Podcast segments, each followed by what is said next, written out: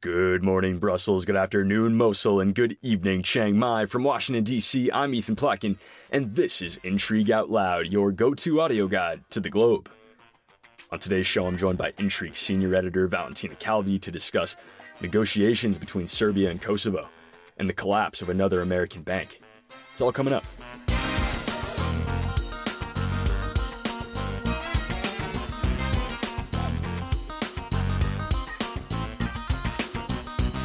Morning, Val. How are you? Hi, hi, Ethan. I'm doing well, thank you. You know, London's getting ready for this weekend's coronation, and the weather's been unusually lovely, so I really can't complain. How are you doing? You have to wonder if that's some sort of uh, divine intervention on behalf of the new king.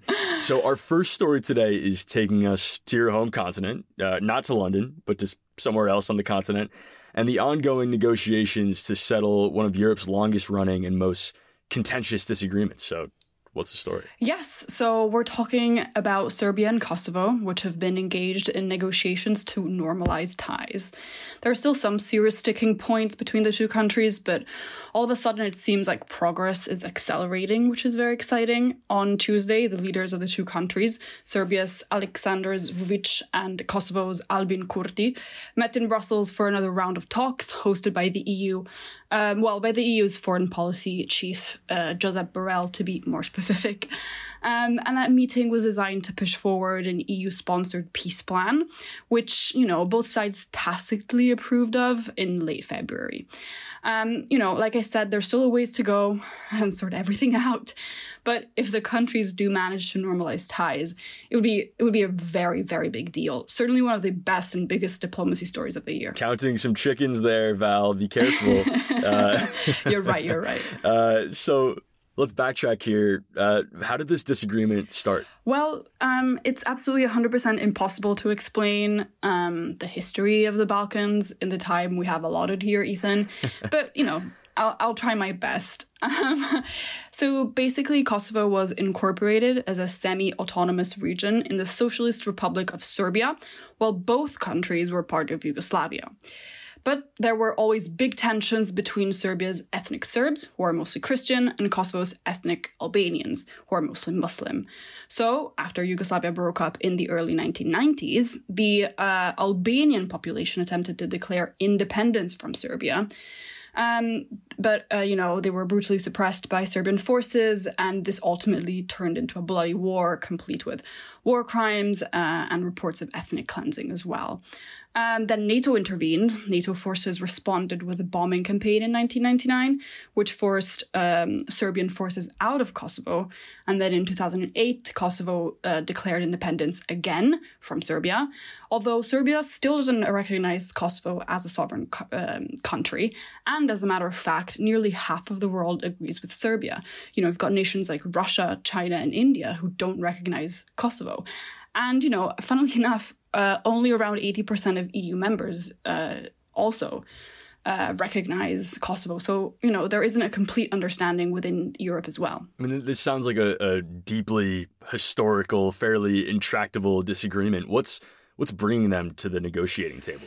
Hmm. Um, you know, that's a good question. And I would say in this case, as in many other cases, we'll definitely talk about, it's basically good old fashioned mutual self interest. Both Serbia and Kosovo aspire to become EU members. Part of any accession talks, they have to maintain healthy relations with other members and, you know, sort out any potential conflicts.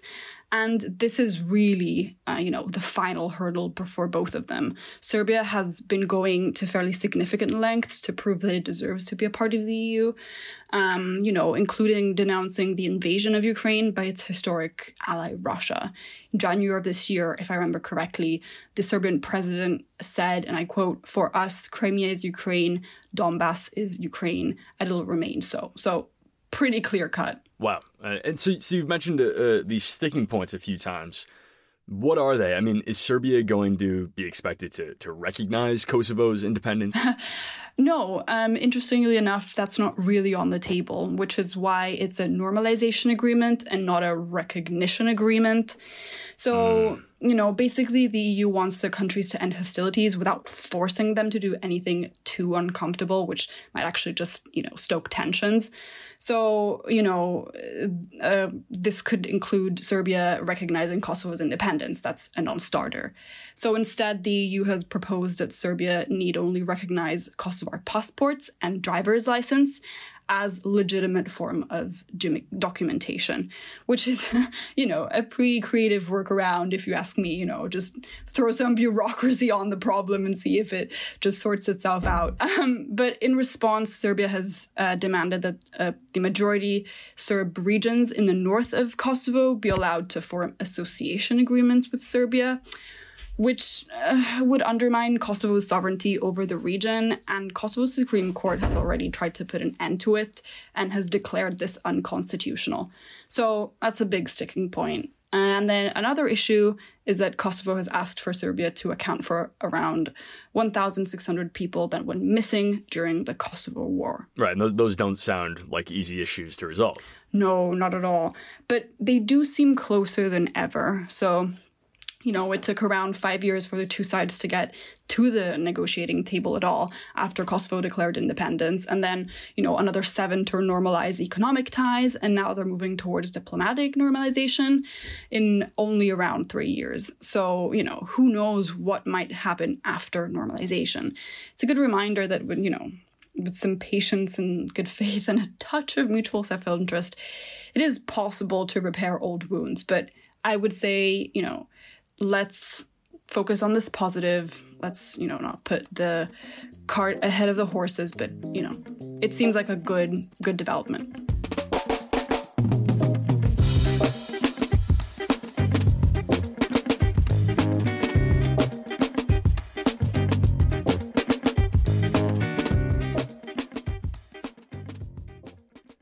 Today's show is sponsored by Roca. We really like newsletters, and we've got another recommendation that you've got to check out The Current by Roca News. Here's what we like about it it was founded by people who don't like the negative, partisan, and alarmist style of news. It favors facts over opinions, and it tells you what you need to know for the day so you can hold your own at happy hour. Check out the link in the show notes to learn more.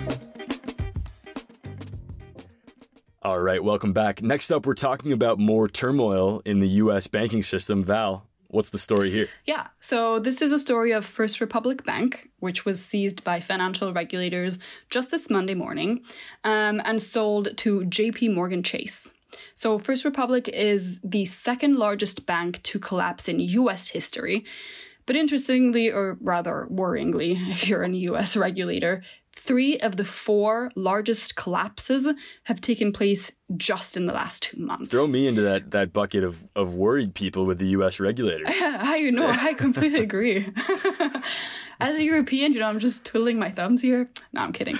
Anything that happens to you guys will inevitably happen to us. So everyone is, you know, keeping an eye on this story. Anyways, to get back to her story, um, you know, two. So we got other two uh, banks that failed um, this past year. Um, but unlike those two other banks, Silicon Valley and Signature Bank, which sort of collapses like very fast, First Republic's death was a lot slower and more painful to watch. Um, and unlike those other two banks, which I just mentioned, regulators went to some fairly significant lengths to save First Republic. How so? Well, after Silicon Valley Bank and Signature Bank both failed, regulators convinced a group of 11 major banks, uh, banks like Citigroup and Bank of America, to send First Republic a 30 billion lifeline, you know, cents, um, to help stop the contagion spreading throughout the banking system, because that's the main fear, right? Um, and then that money was used to guarantee customers' deposits in order to convince First Republic's clients that their money was safe, everything's fine, and so to essentially prevent a bank run. All that money, and yet it still failed. So, so why did First Republic fail? Yeah, I mean, it's sort of incredible, isn't it? But ultimately, it all comes down to the kind of clients that First Republic served and what First Republic expected that they wanted, and the fact that First Republic made investments based on a very specific macroeconomic environment that, you know, no longer exists. Okay, great. And, and now in English, Val, please. okay, yeah, fair point, fair point. So, First Republic's clients were super wealthy. Uh, and the assumption was that the bank um, wouldn't mind paying them uh, low interest rates on their deposit. And what they really wanted was great customer service. So um, I read about the story about a customer who wanted to travel to Japan and called up his banker, and First Republic sent thousands of dollars in Japanese yen to his doorstep without any sort of delivery fee or anything else. So, you know, better than Deliveroo. Um, and, you know, so the customer service does seem pretty great. Um, and then the other thing First Republic offered was low rate mortgages so that their credit-worthy customers could easily purchase, you know, that second, third, and fourth homes. Um, and the system worked for a while. But then the Federal Reserve started rising interest rates. And that meant a couple of things. So, first, customers could get much higher returns on their deposits at other banks who have higher interest rates. Uh, and so many just decided to leave but First Republic had lots of money caught up in these slow maturity assets like mortgages. Right, so not enough cash on hand to cover all those withdrawals. Yes, exactly. So once word started spreading around like that, you're almost guaranteed to get a, ma- a bank run. And that's exactly what happened. So last quarter, First Republic's customers yanked out 102 of the bank's 170 six billion in deposits. So even with all the capital injections during the the month of March, the bank just couldn't be saved. Right. But but regulators wouldn't let a, a bank that size just disappear. That's exactly right. Um, which is why they arranged the sale to JP Morgan. Way better than doing nothing, of course, and probably more politically palatable than using taxpayer money to bail First Republic out and their customers with, you know, four homes. Um, but that's not to say everyone will be happy about this agreement. Uh, I mean, the biggest bank in America, JP Morgan, just got even bigger. So I expect lots of people will see this as a way for the rich to get richer. Well, well, optics and, and politics aside, I think I think podcast hosts and financial regulators alike are wondering about does it seem like the tide of financial turmoil is starting to turn? Well, uh, you know, unfortunately, it's kind of hard to tell. Um, I know this isn't the answer you were hoping for. I'm very sorry.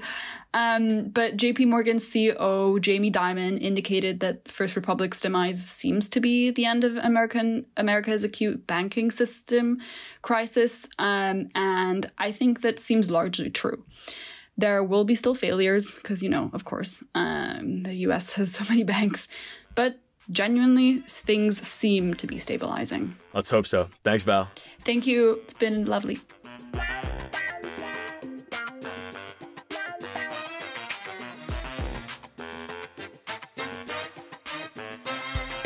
Here are a couple other stories we're tracking today.